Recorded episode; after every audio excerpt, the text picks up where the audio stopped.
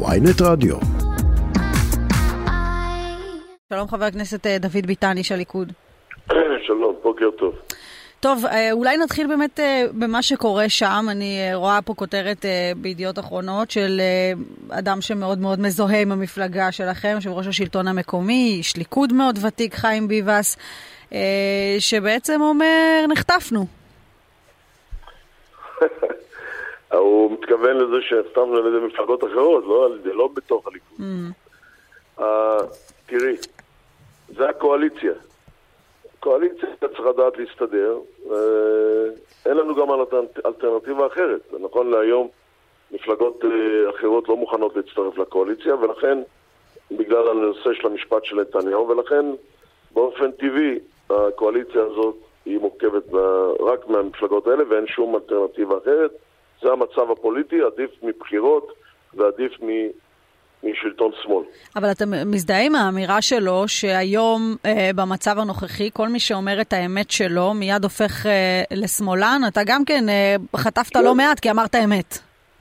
זה נכון. לא יודע אם שמאלן, אבל ישר הוא מתודלק כמי שהולך נגד הליכוד ומתחילים להשמיץ אותו וכל הדברים מסביב. אז אתה כן מסכים לאמירה הזאת? כן. טוב, אני רוצה לשאול אותך קצת על החיים עצמם, מה שנקרא יוקר המחיה. אתה כיו"ר ועדת הכלכלה, יודע להגיד לנו לאן הולך האירוע הזה של התייקרות המחירים? לא, כרגע אני לא יודע להגיד את זה. תראי, קודם כל נתחיל מזה שהממשלה מביאה לנו רפורמות ארוכות טווח במקום לטפל גם בבעיה באופן מיידי. זה דבר ראשון. דבר שני, החברות איבדו את הבושה. הם מעלות את המחיר כל הזמן. פעם הם היו חושבות פעמיים, אם את זוכרת. היום הם תראי מה קרה לתנובה. ברגע שמחיר המפוקח עלה, העלו את מוצרי החלב הלא מפוקחים, ואחר כך עכשיו העלו עוד פעם מוצרים אחרים. ברגע יש מה לעשות עם זה? לך כיושב ראש ועדת כלכלה, כמחוקק? ודאי שיש מה לעשות. תראי, אנחנו קודם כל נקדנו בשיטה שלא להתנפל ישר. למדנו את הבעיות ואיפה הנקודות לחיצה ואיפה הנקודות שצריך לטפל בהם. בתחום המזון עשינו את זה בשלב הראשון. אנחנו בדיוק יודעים מה צריך לטפל. אנחנו מנסים לגבש מתווה יחד עם הממשלה. זה הולך לאט לצערי הרב, ואנחנו יודעים מה צריכים לעשות. אבל למשל חקיקה ספציפית של... חקיקה ספציפית שאנחנו מתכוונים עכשיו, יש חקיקות. אנחנו עכשיו לאור זה שהממשלה לא נהנתה לדרישה שלנו להקפיא את מחיר חלב המפוקח, כי אני הודעתי שאם זה יהיה, מה שזה יקרה, זה יעלה את כל המחירים במדינה. צדקתי, מדוע? מכיוון שמה החברות אומרות? הנה, המחיר המפוקח זה מחיר באחריות הממשלה, והיא הסכימה להעלות אותו, מכל מיני סיבות, גם אנחנו יכולים להעלות. זה בדיוק מה שאמרנו, וזה בדיוק מה שקרה. אני כבר לא יודע למשל להחזיר את הגלגל אחורה. ביקשנו מהממשלה, שר האוצר, 100 מיליון שקל, על מנת להקפיא את המחיר הזה עד ספטמבר, כדי שנוכל לטפל בבעיות שאנחנו יודעים שמשפיעות על מחיר החלב וגם על כל מחירי המזון החקלאי. הם לא עשו את זה והגענו למה שהגענו. עכשיו מה קורה?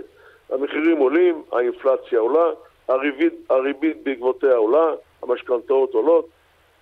זה סחרור שלא נצא ממנו, לא נטפל בבעיות באופן מיידי. לא ברפורמה, חקיקה שאולי בעוד כמה שנים אנחנו נראה תוצאות ממנה. יש דברים שצריכים לטפל בהם באופן מיידי.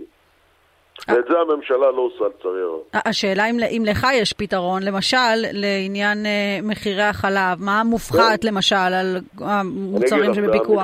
בואו נתחיל מזה שמחיר המוצר חקלאי, הדבר שמשפיע עליו הכי הרבה, זה מחיר התערובת, שהיא בערך בין 60-70% ממחיר המוצר חקלאי. אנחנו צריכים בזה לטפל. עלינו על הבעיה הזאת, עלינו גם מה משפיע על המחיר הזה כרגע באופן לא רציונלי, כמו למשל 400 מיליון שקל קנסות שמשלמים היבואנים בעקבות זה שבנמלים התערובת לא יוצאת מהר מהנמל. זה משפיע על המחיר עצמו, למשל, דוגמה אחת, ועוד דוגמאות, ואת זה כן אפשר לטפל באופן ידי. והאוצר יצטרך בהתחלה לשים יד בכיס. הם לא מוכנים, כל מה שהם מביאים זה רק בלי שהאוצר מממן משהו. זה לא הילך הסיפור הזה. אתה יודע, יש שאומרים שהאוצר דווקא כן מכניס את היד לכיס, השאלה לאיפה? לאן הוא נותן?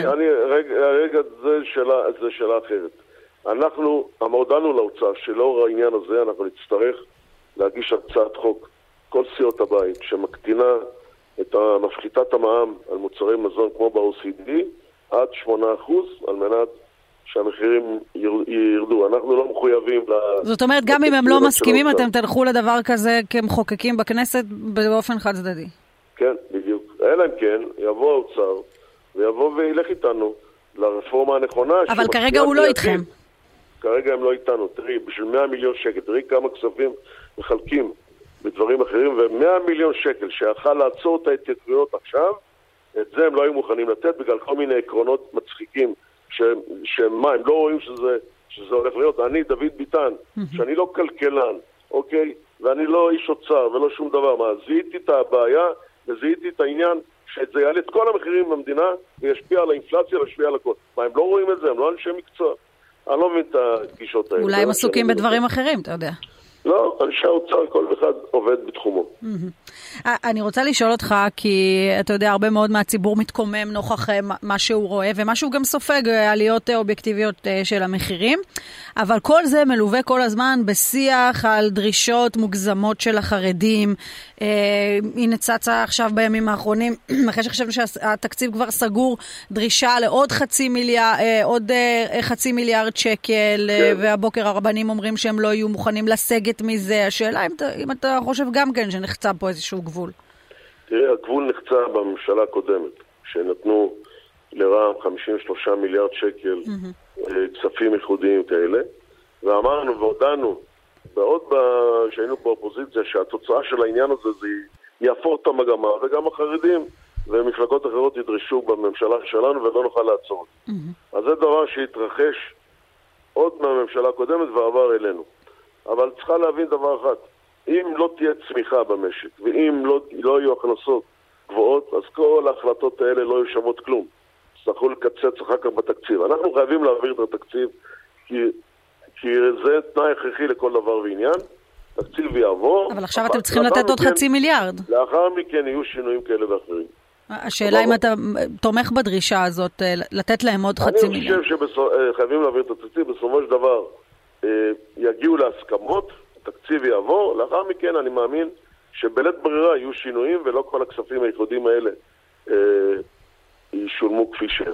עד כמה כאיש ליכוד, נניח באגף המתון של הליכוד בימים האלה, אתה מוטרד מהעובדה שהשיח במדינת ישראל כבר לא מסתובב באזורים של ימין או שמאל, אלא חברה יצרנית מול חברה שלו, חברה משרתת מול חברה שלו? תראי, יש כל מיני מחלוקות במדינה, גם ימין ושמאל, גם חברה שוויון וכל הדברים האלה. זה תמיד יהיה במדינה, אנחנו צריכים לדעת לנווט את העגלה בצורה נכונה. זה התפקיד שלנו כממשלה, זה התפקיד של הליכוד, שהיא מפלגה מרכזית בקואליציה, וקודם כל היא מפלגה מסורתית וחברתית וליברלית. אנחנו צריכים ליישם את זה, ויש נכון, יש מפלגות שלוחצות אותנו לכיוונים אחרים, אבל צריך להבין, אין לנו אלטרנטיבה. האופוזיציה לא פחות אשמה מהעניין הזה, כי אם הם הולכים על העניין של משפט נתניהו, במקום לשים את המשפט בצד, לתת לשופטים לקבל את ההחלטות שלהם ולהצטרף לקואליציה, הם לא עושים את זה. ואז מה, היית שמח לוותר על אחד מהשותפים הנוכחיים שלך? לא, העניין שהייתי שמח, אין לנו אלטרנטיבה אחרת.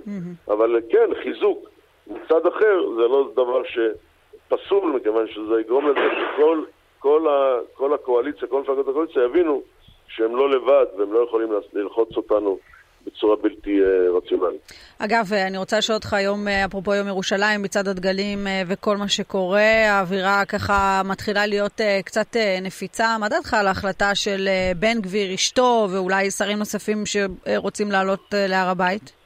אני חושב שהיום לא צריכים לעלות להר הבית.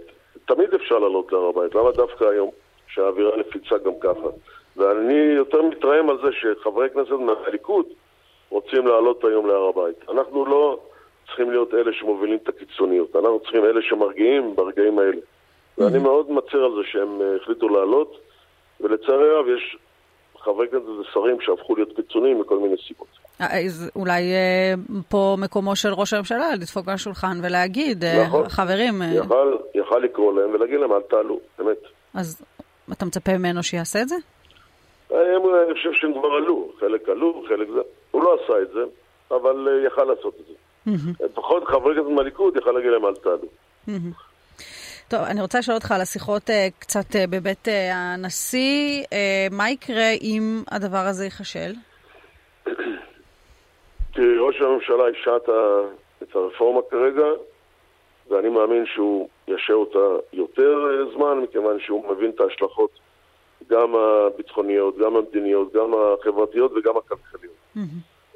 אבל מה, האופוזיציה גם יש לה אחריות מסוימת. צריכים להגיע לאיזה, השיטה הזאת שחייבים להעביר את כל הרפורמה, להגיע להסכמות על כל הרפורמה בבת אחת, היא שיטה לא נכונה, כי לא יגיעו בסוף, בסוף זה יתפוצץ באיזשהו שלב.